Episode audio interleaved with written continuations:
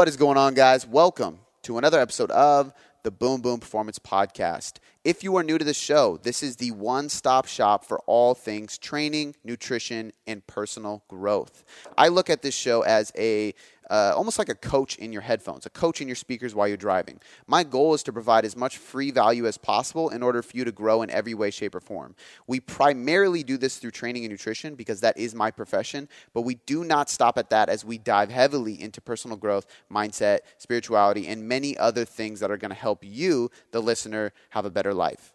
If you are new to the show and you want to listen to some of the best rated episodes from me, you can check out the four episodes listed in the description. One is going to be about my personal story into all of this, one is going to be a nutrition FAQ, the other is a training FAQ, and last but not least is nutritional periodization, which is something I am very well known for in my profession.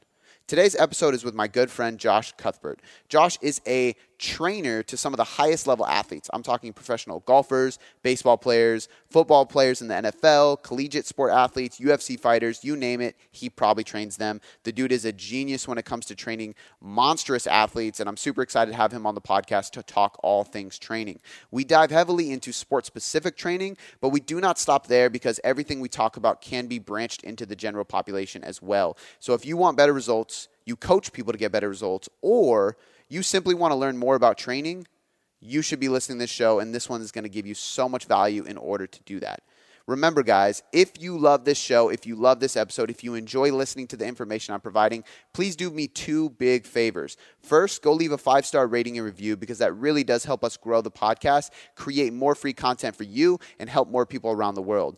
Next, share this with a friend. I don't care if you text it, you email it, you call them and tell them to listen. Any way you can share this podcast is greatly appreciated and motivates me to do more of these for you. But one of the best ways to do it is to simply take a screenshot of this episode, post it on your story, and tag me at Cody Boom Boom uh, on Instagram. And you can tag Josh Cuthbert as well, Cuthbert Training. I'm going to put both of our handles in the show notes in the description below.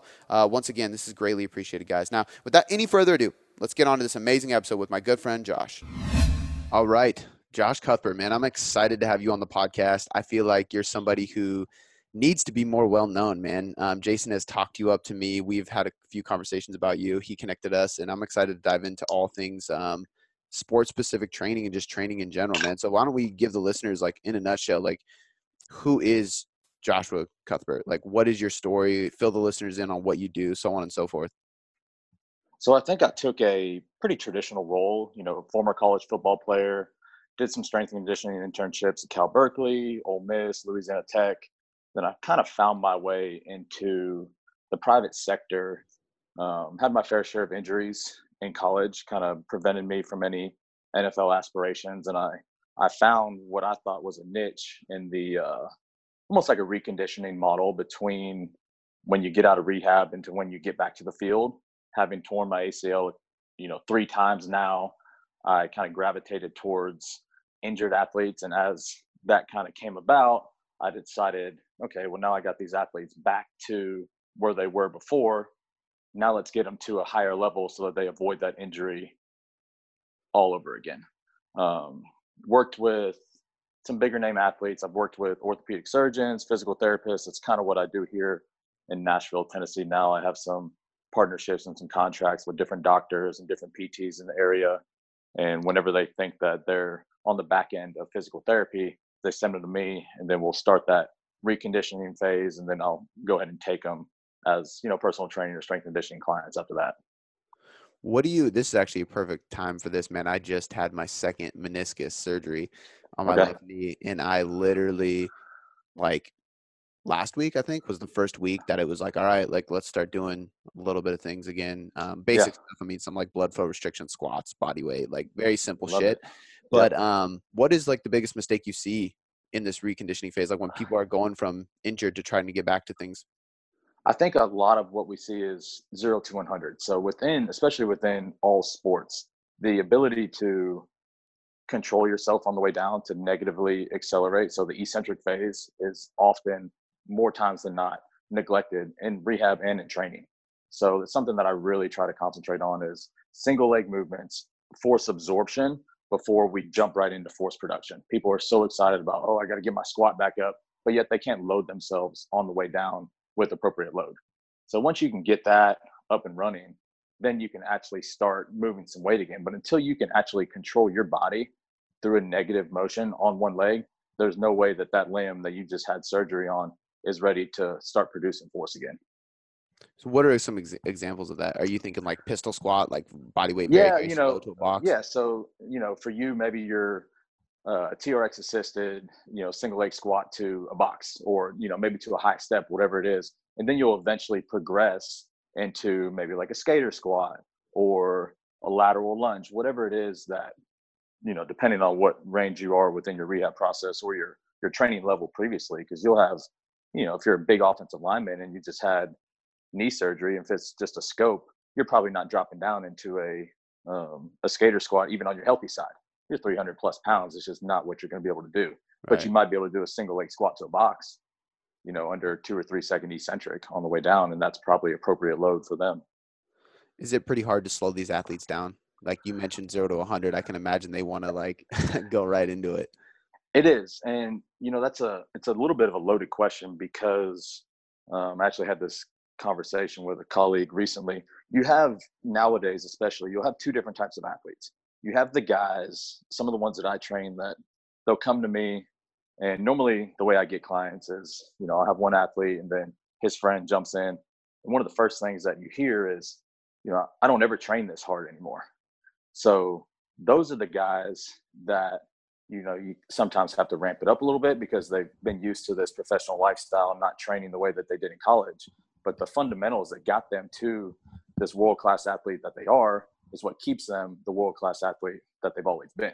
Now you got these there's others that come from, you know, some blue collar type universities and they just want to run and gun. Like they know hard work, they know that's what they're doing and they want to get there immediately and those are the ones where you actually have to pump the brakes on them a little bit. You know, you have to explain the process, get them to trust the process and then all is good from there. I love it, dude. I'm I, I'm starting to like pick apart all these things I want to ask you now. But before we kind of dive into these specific questions, um, let's backtrack a little bit more into your background. Um, yeah. Why train athletes? Like, where did that urge to go down that route start? And the reason I ask that is because there is a lot of coaches and trainers listen to this. And I remember being uh-huh. in college, and so I played soccer, and then I had a knee injury, had surgery, and then I got into training because of that. And I remember being like, I'm just going to train soccer players. And then I struggled yep. to find any soccer players that could afford to work with me. And then, like, I couldn't make any money. And so I started training General Pop. And then I fell in love with helping people lose fat and stuff. But I see these people kind of have this struggle point um, all along. So I'm curious about your background of, like, first of all, why? And then how did you keep going that route? What made you stick with it? Well, uh, within training, if you want to be successful, right, you you have to have the proper demographics to continue to be successful. And I don't train just athletes. You know, my athlete based clients is what drives the rest of my business. Mm-hmm. Um, being a former athlete, when it comes to training athletes in a personal training setting, you have to be able to relate with your clients in any type, whether it's general pop, you know, older population, children, athletes. I'm able to relate with athletes on a certain level because I've been there. I've seen the grind. I know the stress. I know those type of things and I was able to exploit that a little bit. Now, you know, training an athlete, a football player, isn't that much different than another sport. But if you throw me, you know, LeBron James, me and LeBron, we may not mesh the same way that me and Eric Decker did, or George Kittle. You know, just depending on who the athlete is, kind of works better within my uh, personality and just my overall mentality. So it's definitely a, a, rooted background of you just playing athletics, obviously. It is. Um, you know, if I were, and it's not this way for every coach. There's a lot of strength coaches out there. You know, Ben Bruno for one. I don't, I don't think Ben Bruno was a, you know, all American halfback, but he trained some of the better athletes in the country. Somehow, some way, he's able to relate to these individuals, and he's able to get their trust. And within that trust, he implements the same simple principles that most of the good strength coaches that don't try to be cute implement within their protocols. Yeah, I love that, man. What are some? Uh, I would love for you to just name drop, man. Like shameless plugs. Like who have you worked with, and, and uh, let's go through all the the roster. Yeah. So um, one of one of my bigger, and you know, everybody's kind of got their make or break moment, right? Especially when it comes to athletes. Um, I was fortunate to work with Eric and Jessie Decker. Um, I was featured on. They had a show on E, uh, Eric and Jessie show. I didn't realize it was such a big deal until I had, you know, 200 Facebook messages the day that it was aired. Like, hey, I just saw you on this show, and I was embarrassed for some of the guys that I went to high school with that told me they saw me on the on the E show. Um, so that was big, and I was already working with athletes before that, mostly college, some professional, you know, not as name dropping as him, but then from there worked with Michael Oher some. One of my favorite couples that I worked with some was uh, Shawn Johnson and Andrew East. Great people, live here in Nashville, friends of mine. Um, worked with Luke. That's kind of how this, I think this whole thing started here. Luke's here in Nashville. Luke introduced me to Jason, Jason to you. Um, baseball, Pedro Alvarez, Julio Borbon. And then one of the only basketball players I've worked with is uh, Robert Covington. He was most recently with the Sixers. Love it, man. One thing that stands out to me is like that's a very diverse uh, population, right? Like so many different Yeah. sports. And one question I've heard over the years that I think have kind of gone back and forth. And again, I'm no like sports specific expert on this, but just from what I've seen, there's kind of like two, not necessarily two camps, but there's kind of the people that are like, you know what, like strength is strength. Uh, Uh-huh. Force production is force production. I don't care what sport you play. Um, you just got to build strength and power, right? And then there's other people that are like, no, it's very specific. You have to almost like mimic the movements. And there are people that almost like create exercises to try to mimic what these athletes are doing. Um, so I'm curious, man, how how what differs and how much does it differ between the sports? So I'm I'm definitely uh, example A.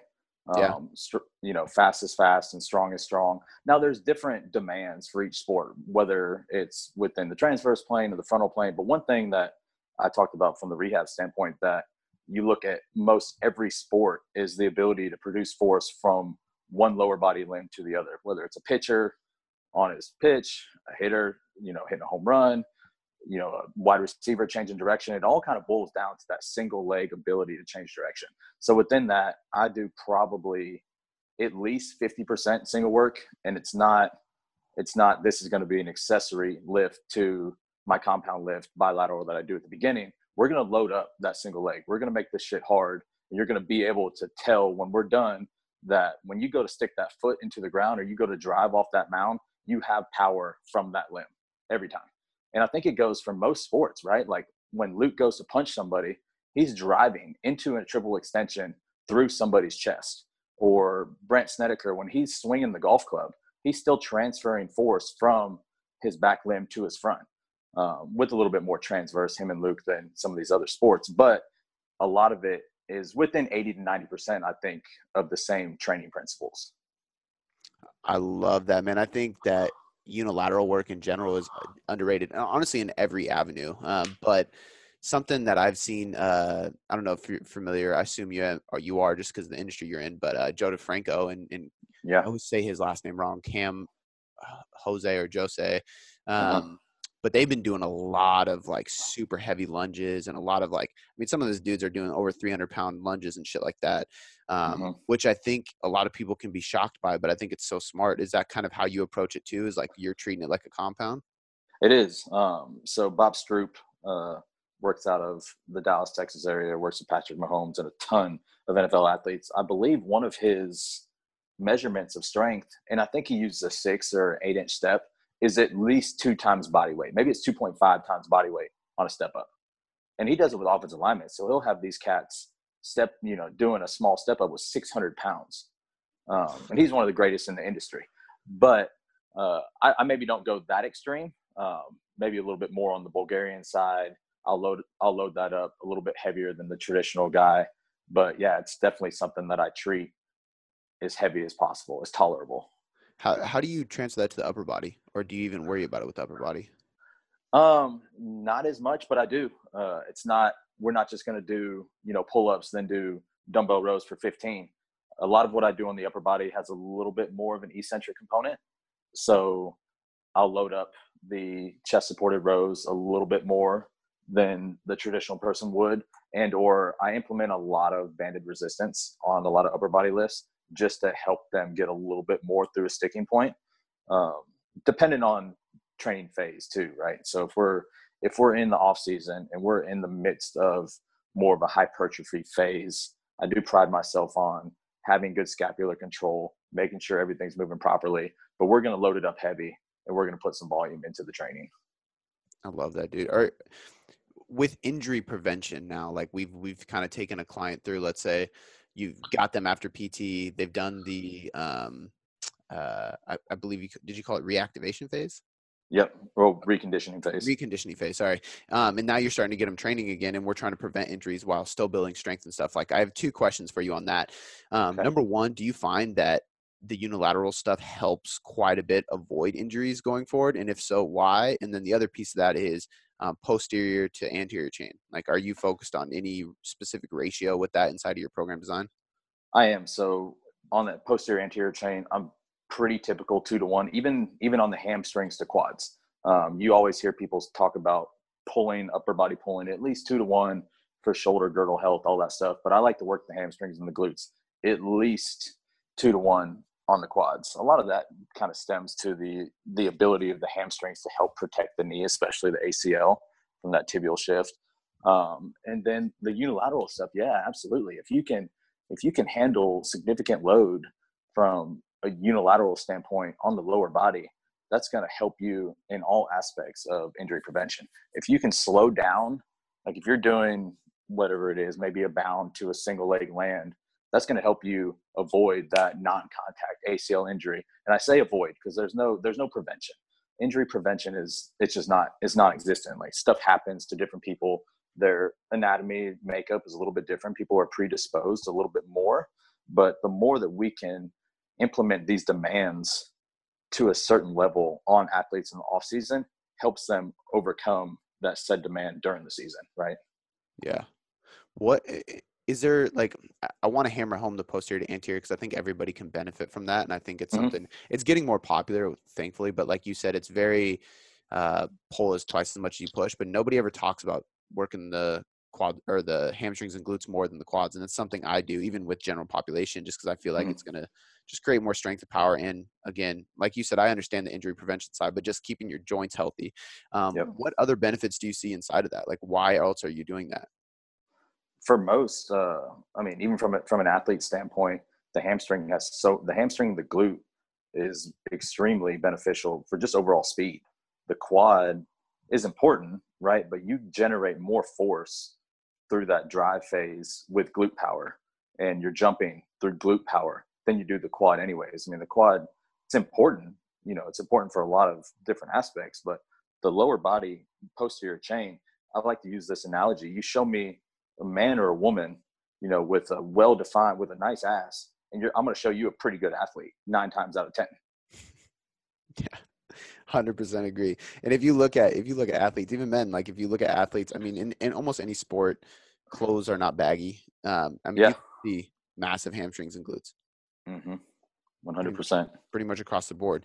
How much of this transfers to general population for you? Like you said, you do work with some general population. I'm assuming they're more advanced than not just because of the type of trainer you are, but I'm just curious, like how much of these philosophies apply to both athletes and gen pop? So I think uh, that's kind of what I pride myself, and I think that's how I've become pretty successful in this uh, in Nashville, we got a lot of competition here, but competition breeds success. Is I try to train as many of my people as I can in an athlete like setting. So if I have, even if it's a you know 50 year old woman that, and I break things up into different uh, training categories based on their training age and everything, but if they've done some sort of athletic movement in their day, we're going to do some sort of triple extension, some sort of power movements so that they don't lose those fibers, you know, as they age. If you don't use it, you lose it, right? So maybe we're not doing barbell snatches, right? But we may do a dumbbell high pull, maybe even work into a dumbbell muscle snatch, depending on the population. I think that's huge too from a, a nervous system standpoint. Like I remember in school talking about, um, I mean, the the amount of elderly individuals who die from falling is yeah actually pretty shocking. And part of the reasons why their reaction time is so slow, and that's a nervous system skill. So like doing the mm-hmm. stuff you're talking about is going to improve that as well. Absolutely. And one of the, you know, huge, one of the biggest components of balance is just overall strength. You know, if you, it's one thing to stand on one leg, but if you can't get up off the couch without using your hands, I'm not going to spend 30 minutes in my training session making you stand on one leg and you know touch a cone. We're Yeah. wasting both. We're wasting both of us are wasting our times at that point. Yeah. Um, strength it, for me, dep- you know, most populations is the biggest component to success. Yeah. I 100% agree. I- I'm curious about mobility in these settings, not necessarily general population, but athletes. Like, how far do you go with mobility and warming up? And, and there's some people who, and I think this kind of it's individual. Some people don't need much, and some people need a Mhm. ton. Some people hate doing it. Some people love doing it. Um, where do you stand with that, and how do you decide like how much mobility somebody actually needs? Um, more activation, pre-activation than mobility, but it's it's 100% of the time. If you're late to a session, which you know, don't be late. We're not missing the warm up. We're not missing our activation just because you're you want to get in and hit, hit your heavy bench press that day. Every single day, we do our upper body, um, our shoulder warm up. We do our lower body. We go through typically a little bit of not a uh, kettlebell flow, but something that can open up the hips a little bit, whether it's hurdles or whatever. And that's 100% of the time. You know, that's something that, especially with these high end athletes, and I think they they enjoy it too now. That it helps them feel better at the end of the day, knowing that they got that done because they know that that helps their longevity. You know, I like to use the analogy. Most of these guys are sports cars with moderate to higher mileage on it. I'm not trying to put more miles on that sports car. It becomes less valuable at that point. I'm just trying to change the oil and make sure it's running efficiently. Hmm. I like that. I'm actually glad you went that route too, because um, funny thing is, I, I'm and I work with my demographic. Just so you know, is it's definitely more general population, but more physique oriented. Like we do a lot of aesthetic based stuff. But something I'm like a stickler for with my clients is activation phases. Like I'm really big on kind of sequencing the exercises throughout each session, um, Mhm. and like the activation is mandatory. Um, and I'm curious of how you set those up, depending on lower body versus upper body. Um, do you do full body sessions? Can you kind of run me through the process of what activation looks like for what lifts, and then also like what kind of programming do you prefer with most of your people? Full body, upper, lower? How do you sequence that? Is sequencing even important? Um, I'm assuming there's a big demand on the posterior chain inside of the activation phase, but I kind of want you to just run through how you do things as, in as much detail as you can. Um, so depending on, you know, off season is pretty much what we're talking about here. I, I'm not a strength coach for these teams, so I don't work with these athletes during the season. But most of my athletes, I have four days a week. Um, we will typically start upper lower split, um, and we may we may run that way the whole the whole time through, uh, depending on what their uh, their running, their conditioning schedule looks like, their agility. But a lot of mini band work, whether it's monster walks, side steps, all that stuff. But I also like them to, if we're going to be hinging, which we do at least twice a week, anyways, we're going to work the hinge into the warm up. Single leg RDLs, some single leg bridges, you know, maybe even some jumps. Always some med ball work to kind of get that that central nervous system flowing. Mhm. And then from the upper body, I'm pretty standard with your external rotation. I work in some side plank external rotation to make sure that the core is activated along with the shoulder girdle, um, and then just movement stuff, right? So you do all this activation stuff, but if you don't move the joints afterwards, if you're not squatting through a range of motion, if you're not moving the shoulder through a range of motion, then all you're doing is activating the muscle, and then it's just kind of sitting there before it actually gets moving, right? So um, angels, Ys, T's, all that stuff on the shoulder. I do a lot of, uh, hang on, I'm losing the word here. Um, like prone angels on a, Mhm. on a bench for these guys. You'd be amazed at how many NFL stars can't really put their hands behind their back. So that's something that we make sure that we always do. Um, and then I'll always try to work in a little. I have a Hyperice, hypervolt. Um, I'll work that in there a little bit too during, especially during the passive stuff that we do with the movement, just to increase a little bit of blood flow. Got it. So we're almost looking at removing mobility and focusing on like muscular contractions through an active range of motion. Yeah, pretty much. Um, now we, the most mobility I'll do is still, you know, a little bit more dynamic, whether it's hurdles, things of that nature, which you're still working full mobility. Um, 90 90 hips is something that we do a ton of, but that's not a ton of, you know, ankle banded distraction. I don't do a ton of it because if my guy, if his, you know, if his ankle, if his knee's not going three inches out over his foot and he can't put his ass you know, ass to grass on a squat, it doesn't really concern me a whole lot. If he feels like he needs a little bit better ankle mobility, then yeah, we'll work it in. But it's not. You get an hour and a half with these guys, an hour or you know 30 minutes of it isn't going to be spent on banded mobility, you know, supple leopard type stuff. Mm-hmm. I have that in the arsenal for the people that need it, but it's not some. It's not the primary focus of the training. How do you determine if somebody needs that versus strength? A lot of that comes within just the movement screen and watching them lift. Um, one of the bigger things that we see, especially in football players, is thoracic, you know, lack of thoracic extension. So yeah. if we're front squatting, you'll see that that upper back go into around with a good bit of them. So then, you know, we'll slow it down a little bit and I'll work in, I'll work in some open books, some cat camels in between sets to keep reinforcing that extension. Cause that extension, people don't think about it in this way, but if you're, if you're a receiver and you're reaching up for a ball and you can't extend through your thoracic spine, that's the difference between an inch and a touchdown, right? Um, so little things like that matter, even though in the middle of a lift is primarily when I work in a lot of this mobility. They don't necessarily, they're like, oh, you know, we need to, we need to be lifting and you got to slow it down, trust the process and all things good come from trusting the process. Absolutely. I guess the reason I was asking too, and I love that analogy because I think that kind of really hits home for people, but is how to determine when mobility is so needed that you actually have to not sacrifice strength, but like, okay, we we have to wait. Like strength training has to wait because you need mobility that bad. Yeah. Um, and, and I get that we have some, I'll get some athletes that they just absolutely, we're not overhead pressing until we improve our overhead mobility. Now there's some that that's where it gets a little bit difficult, right? If you have two or three athletes, um, same position, same size, same general strength, take an athlete A and being like, hey, we're going to do this instead over here. We're going to do these open books. We're going to do this movement within our, you know, maybe our floor press while athlete B is over here push pressing. You might do med ball uh, push press because you can't get your you can't get the barbell overhead, and then eventually three, four, maybe it might be five weeks before he can join back in with that group. But you find out pretty early on, and there may be you may even get a little bit of pain associated with it if you don't have the shoulder mobility and you're trying to do overhead movement, you'll know very early on, and then bam, it's you're you're out. We gotta we gotta fix this now. Yeah. How often do you, or if at all, uh, incorporate like breathing drills, PRI, stuff like that? That's normally something that I do towards the end of the workout, um, or actually at the end of the workout. Kind of uh, down regulate. Yeah, so that's kind of our cool down. We make sure that we get that in. I'm not.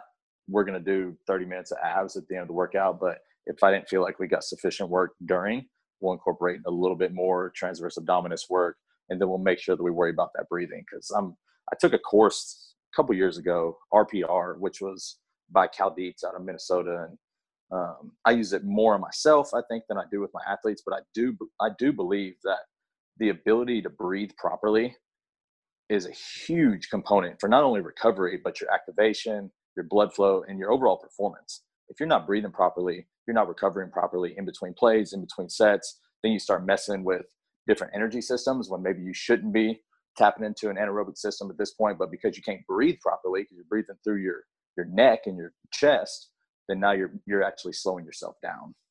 Yeah, I uh, I did a I don't know if it was a course or a workshop or what it was, but um, if you're familiar with Mike Robertson, but he came up to Seattle and we did like a whole weekend on, on breathing. Um, and then I want to say it was Dr. Mark Cheng that I went through some stuff with. He's really into, I mean, just different positions to put your body in and go through breathing and stuff like that. And it definitely taught me a lot about the nervous system, opening up joints, things like that. When you, how you can do that, and I started noticing more people like you, more and more athletes and coaches who work with professional athletes like adding it into the cool down um, mm-hmm. and i started doing it and it helped me a lot i work with a wwe guy and we do it and his recovery has gone through the roof since we started implementing some of the exact stuff you're talking about activation le- not necessarily less volume but controlling volume in an upper lower mm-hmm. split instead of just doing random amounts of volume adding these cool downs like i have them do the breathing and then walk the block afterwards like just little shit like that goes such a long way um, and it kind of leads me to my next question actually is um, I, I kind of look at having like a recovery hierarchy, almost like an order of importance. Like I think it starts uh. program design. Like you can't recover well if your program's completely whacked out. But then there's kind of like an order of operations of things I like to implement to make sure that recovery is a priority. And I think a lot of people, whether we're chasing aesthetics or performance or anything, overlook recovery because they're so focused on creating the stress. But if you can't recover from the stress, how are you going to adapt? So I just kind of want to pick your brain on your thoughts on that whole thing and what you do to make sure that your athletes are recovering well. So the ones that I have here locally, um, the number one thing that I always try to hammer home to the point where I had three guys here this off season that were all living together, and I would get to their house 30 minutes before, and I'm making breakfast, right? So if they're like, that's the biggest thing, especially for these NFL players, because you know they may get done with the season in January, and then they're already back at OTAs right now in April. They don't want to get up at six, seven in the morning, make breakfast before they go lift at eight or nine o'clock. So somebody's got to be there to do it. And then the nutrition, and you know this, especially from the aesthetic side, and you know, even probably more from these athletes that are burning five, six thousand calories a day. If you aren't eating and you're not sleeping, you're just you are really hindering your ability to improve or even remain the same. Um, so I always try to harp hard on the nutrition. And then within some partnerships I have here, I like to work in. I don't. You mentioned blood flow restriction earlier. Mm-hmm. Um, just some full occlusion like towards the end of the workout, uh, five minutes on, five minutes off. The flush is great. Um, we got the recovery boots. Uh, there's a couple cryotherapy chambers here. And I think most of our guys do a pretty good job of utilizing these tools. Uh, sometimes you may have to, uh, you know, grab them by the shirt collar. They're trying to get out of there to go get lunch and say, hey, you know, you might want to hop on those boots for 10 minutes before you go, you know, demolish some Chipotle. You'll, you'll thank me later. Right. Um, it doesn't, within training, I think that comes from the, especially the younger guys fresh out of college. You know, they grind, grind, grind, then they go eat, and then they're to class and they grind. But some of these veterans, they they know they know the deal. They're going to spend three to four hours of their day on their craft, even more sometimes, and that that includes their recovery. That includes their their cryo chamber, um, their massage. We have I got a good partner that does massage here in Nashville. I got PTs that handle the needling, so I send my guys to a PT two times a week to do any any and everything that they really need. If they feel a little banged up here, a little banged up there, they go they get uh, acupuncture, needles, cupping. He's got BFR there. Pretty much anything they need to make sure that they're firing on all cylinders, so that when they get back to their running and their gunning, they're ready to go. I think I love everything you just said. I think it just, I mean, number one, I think the longer you do anything, the more you realize the importance of all this stuff, right? And I think to me, and and I, again, I'm not working, and I, I want to say this because I know a lot of people work with general population that are listening to this too. Like, you need to make sure those three things that you mentioned are solidified before we recommend cryotherapy and shit like that. Because if mm-hmm. proper programming isn't there, sleep's not there, nutrition's not there, those things aren't going to replace them. And I think a lot of people run to these like sexy modalities because they're like cool and they're fun, but sleep isn't, right? Like making yep. good yep. food isn't. So it's important for people to hammer those home. And I'm sure you hammer those homes with your athlete before you allow them to start adding in these other things. Yeah, oh, absolutely. And uh, it's starting to get to the point too where and it makes me sick at times that all these different modalities the hydration places the you know the iv the cryo all that stuff if you're walking out of there and you're going straight to the cryo chamber before you're getting lunch in we, we got something else to talk about right? Um, the 80-20 or even 90-10 nutrition importance is the most important component to recovering from a thousand or 1500 calorie workout. If you're not resupplying your muscles and your glycogen with fuel, then you're going to be hurting the next day. And that's where, you know, I try to follow a little bit, you know, self imposed auto regulation where I can, you know, I try to look at an RPE scale and get to know my athletes pretty well and talk about eat and sleep before each session. So I, I know where their mind's at before we even get rolling. I love that, man. So many, it's, it's cool too, because there's so many, uh, methods and principles and just philosophies that you're talking about that kind of match up with what we do. Um, for general population, I would just say the scale is different, just because the high, the more closer you get to a professional athlete, the more these things become important. The more of these things you need to add in, obviously. Um, going back to like the activation and everything we talked about with that, I'm curious of your entire exercise or or focus sequencing throughout the workout. And what I mean by that is I talk a lot about this inside of like guys I train who want to build muscle or or even fat loss, but just anybody strength training in general is like we have that activation phase. We usually have like a strength slash compound. I usually call it like a metric based phase. So even if it is unilateral, it's something that we're trying to really push the weight on and build strength in. Then we yep. go into like an accessory phase, and then there's kind of like a finisher, which could be different. If it's an athlete, maybe you're conditioning. If it's a, a bodybuilder, maybe we're doing like high rep lactic and metabolite training. If it's fat loss, mm-hmm. maybe you're doing like some intervals. Um, and that's kind of how we structure our programs. But I'm curious of like how much does that align with what you do, and how does that change when you get to a professional athlete?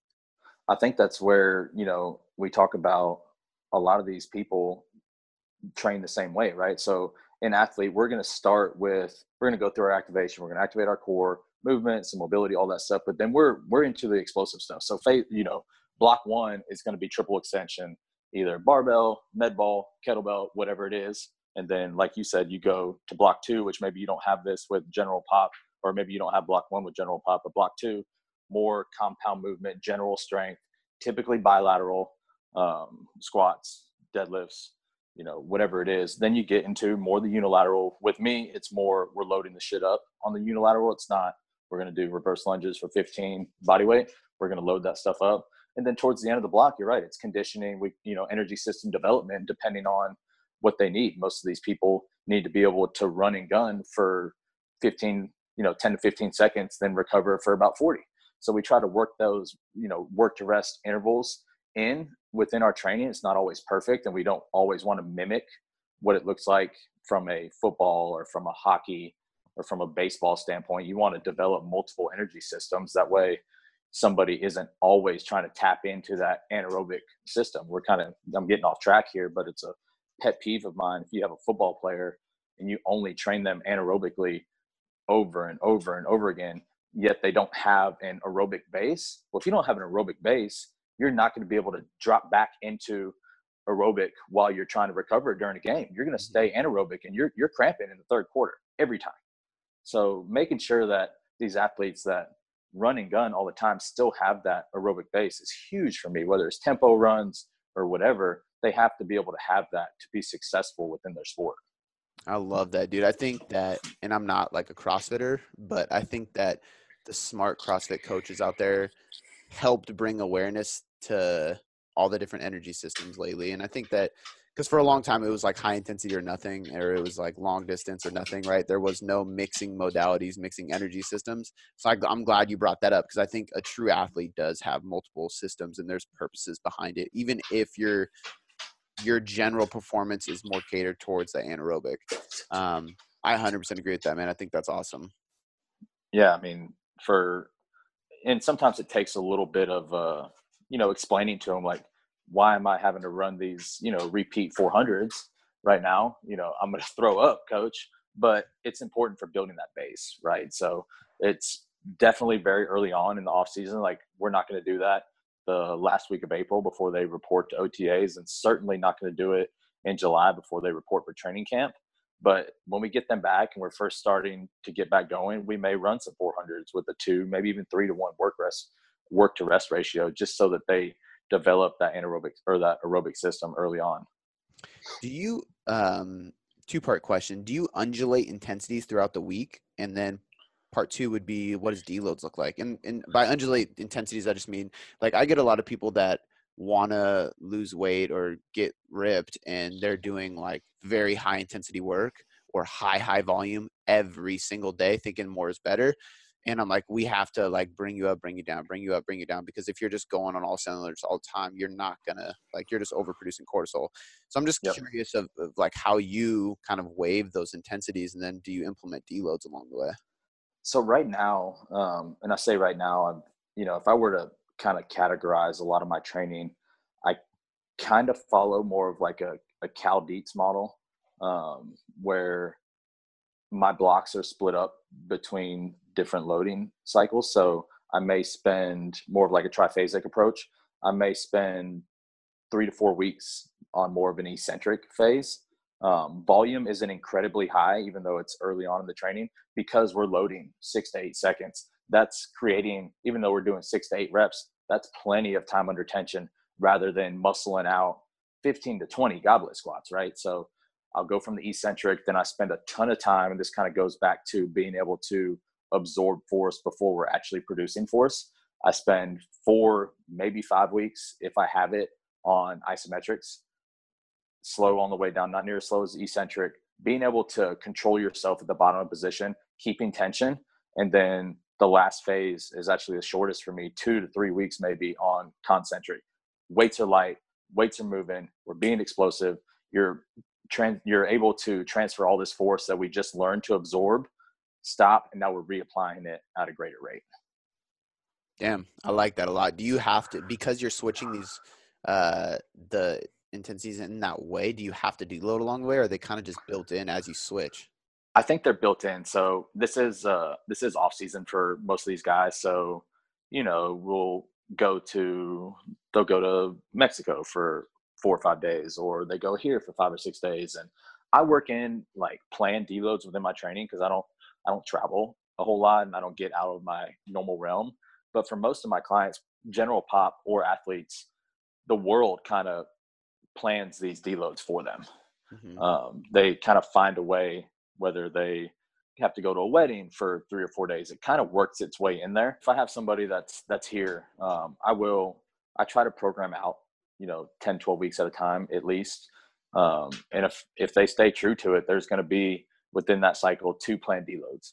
Um, and the deload may not be a full week, uh, but running intensity goes down, weight room intensity goes down. Within that, we will spend a little bit more time on our mobility, uh, on our activation. Make sure that they implement maybe an extra massage during that time, and then depending on where we are uh, nutrition wise too, that's where I like to see is our weight down, is our weight up. We can you know periodize our nutrition plan on that you know based on that deload week as well because people they get they think they're not working out. They're like, oh, well, I'm going to take a break from the eating and sleeping too. And it's actually the opposite. I want to make sure that you're getting adequate sleep, more food than normal, preparing yourself for the next phase that's coming.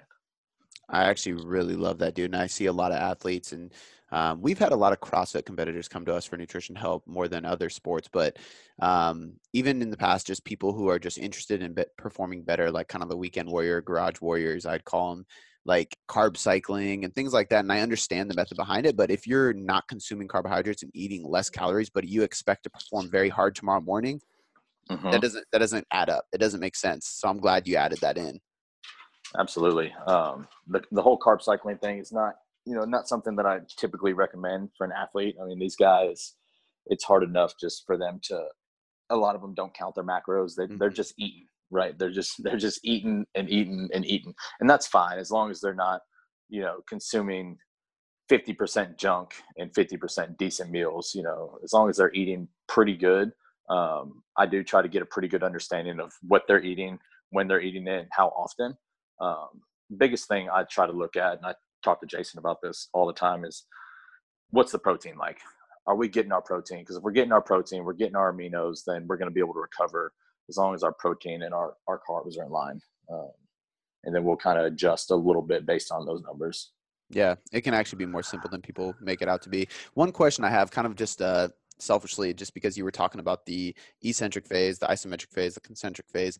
I did mm-hmm. a program fucking years ago with a bunch of guys. Um, I, I might have been still interning as a strength coach back then, but it was a really fun program. I liked it a lot. And we did a similar thing, but it was more of like a DUP style, daily undulated periodization. So we had mm-hmm. like a, a, full body eccentric day, a full body isometric day, and then a full body concentric day. And we would do like six to nine second eccentrics on the bench, the squat, um, in some kind of row. And I think it was like a T bar row, chest supported. And then yep. we had the same style thing, but isometric holds. And then we had the same style thing for um, like speed work, concentric. Is that, does that have any similar benefit? Do you see value in that, or would you much rather split them up in phases? Uh, I think that's actually a decent way of training. I think one of the bigger guys, and I don't know if the program was derived from any things that he's done, is uh, Brandon Lilly, um, mm-hmm. one of the better powerlifters that's been around. He kind of trained in that manner within his, I think it was his cube method or kingpin, whatever he named it. Um, Monday would be speed bench. You know, Tuesday was more volume um, deadlift, and then you know Wednesday was his squat day with a little bit more eccentric and hypertrophy. That wasn't quite broke up like you were saying, but I think the the principles behind it were pretty similar, and I think he, you know, it spoke volumes for him. He was extremely successful following a method very similar. I like it. Um, it's just fun. Like I always tell people too, like find something that you actually for like general population man like find something you have fun with because that's what's going to keep you consistent and adhering to the plan and i think training like an athlete is one of those ways Mm-hmm. for most Yeah, people. people, you know, they they see these people outside, even the ones that don't really follow the Instagram and stuff. They just they see individuals doing these movements, and if you tell them, "Hey, listen, you know, George did." You know something very similar to this. You know this is tailored towards you, but you know this is your regression from his. They're like, oh yeah, you know NFL guys doing it. I want to do it too. And then bam, they don't they don't care really what movements are implemented as long as they're getting results and as long as they feel good doing them right so within exercise and training especially from my general population standpoint people are gonna do the things that they like doing. If people don't like running they're not going to all of a sudden become runners. So i think within training uh, general population if you implement enough moves that they enjoy doing yet they're still getting results from them you're going to be successful as a coach. Yeah, hundred percent. Um, one thing, like one last question I have for you um, on the training side of things, as we kind of wrap this up, is is just your thoughts on volume, intensity, and frequency. And inside the hypertrophy realm, those are like, I mean, it's like the Bible for a lot of people, and and understandably because a lot of data for hypertrophy specifically, like you got to kind of have this equation of balancing those things out in order to stimulate mm-hmm. maximal growth, right?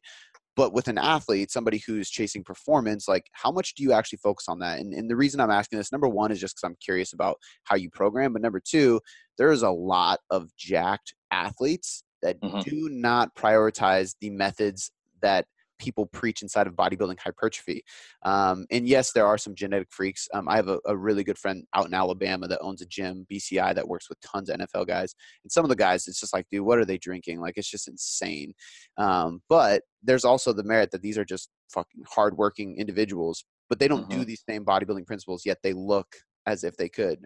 Um, so I'm just curious, like, how, how important is volume, intensity, and frequency for an athlete, and how much of a role do you think that plays in the hypertrophy that you see in these athletes? so with you know when you're getting these guys um, nfl guys especially typically they're about as big as they're going to be and i think a lot of that is when you look back at their college strength coach we'll take george kittle for an example who set the all-time reception yards for a tight end record this year he played at iowa and iowa's strength coach was literally implementing 10 by 10 back squats and 10 by 10 bench with those guys they were hitting heavy freaking volume. So George, you know, he's a pretty big cat. You know, he's 250 right now. He's 258 pounds. Had he been under more of like a modern, you know, some of these modern, more functional type strength coaches, he may have came out of college closer to 235. Um, probably wouldn't have had the same volume, wouldn't have been experienced to the same things as he was in college. Uh, the guy, you know, Scott Cochran there at Alabama, they implement some pretty decent volume. They squat heavy, they bench heavy, they deadlift, they do pull ups. So those guys at Alabama, while they're most of them are those five star genetic type freaks, right? They're being exposed to a pretty high demand and a pretty high intensity and frequency on their training. Therefore, their bodies are adapting.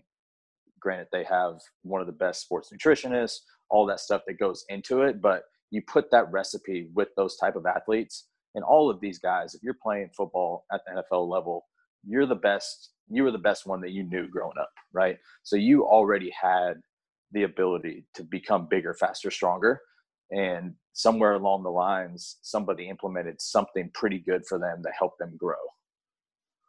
Got it. I love it, man. I, I agree 100%. And I think a lot of that happens at such a young age, too. Um, like I said, my buddy in Alabama, like I've seen pictures and I'm like, how old is that dude? 14, 15. I'm like, what? Guy's a kid's Yeah. a monster. So I think too, like being exposed, and we know that like the body is so pliable, the nervous system's so pliable at such a young age that when they're like just introduced to strength training in general in that 10 to 14 age range, it's just a game changer. You got a a pretty good example here is uh, AJ Brown and uh, DK Metcalf, most recently out of Ole Miss. Um, I think Metcalf was about 6'2", 235, and literally looked like a freight train. But he was under the same strength coach as Laquon Treadwell, who came out in the first round a couple years before, who came out at 6'2", 206. But Metcalf's dad played in the NFL. There was a video out there of him squatting 135 at like age nine. Um, he's been lifting this way for a long, long time. So, you know, his his base was much greater than even some of those guys that go to Ole Miss as five stars, and he just grew upon it. Right. I love it, man. You've given so much information, man. We might have to do this again because I could. I think I could just keep going and picking your brain for another hour on this stuff. Um, dude, thank you for coming on. Thank you for sharing everything. Before we go, I have one personality question, and then I want to make sure you uh, drop all your your Instagram, your website, anything that you have to share, so people can kind of follow you and get some more information from you. But the personality question is a situation, and the situation is that you are at a dinner table and you have three empty seats in front of you. And you can choose okay. anybody to eat that dinner with you, dead or alive, but they cannot be friends or family. Who's sitting with three, you at that table? Three three seats. Okay, let's uh one is gonna be Jessica Biel. Um, you know, I just you know I'd love to see her in person. Two, um, Ben Bruno. I would love to just interact with that guy mm-hmm. for you know an hour. And then three uh, let's see here. I don't know like mm, john f. Kennedy somebody that has been like so influential in america for what it is um, and that has stories that only somebody like that could ever tell. And we all have our own stories right? But that's somebody that is going to be known to everybody for eternity. So I yeah. think somebody like that would be pretty cool. Dude, I love it. That's a great dinner table. yeah, I, yeah. I mean, I that was kind of on the spot, but uh, definitely uh, Jessica Biel would be my first invite. I can't blame you, man. So, yeah. dude, uh, give everybody your handles like uh, Instagram. You put out a lot of good content. I want everybody to be able to follow you there. If you have a website, anything, information like that, please drop it now so they can go go check it out. Yeah, so Instagram is Jay Cuthbert uh, underscore training. Um, website is alpha one training.com. And then um, this is bad. I don't hardly use Twitter a whole lot, so I can't remember my Twitter name. But my biggest handle is, uh, you know, the the Instagram and most of my online training and everything runs through there. So check it out, and we'll uh, upload the podcast on there once it gets up. Perfect, man. I'm gonna drop all that in the show notes. Everybody can grab it. And dude, once again, thank you for coming on, man. I appreciate it. Thanks for having me.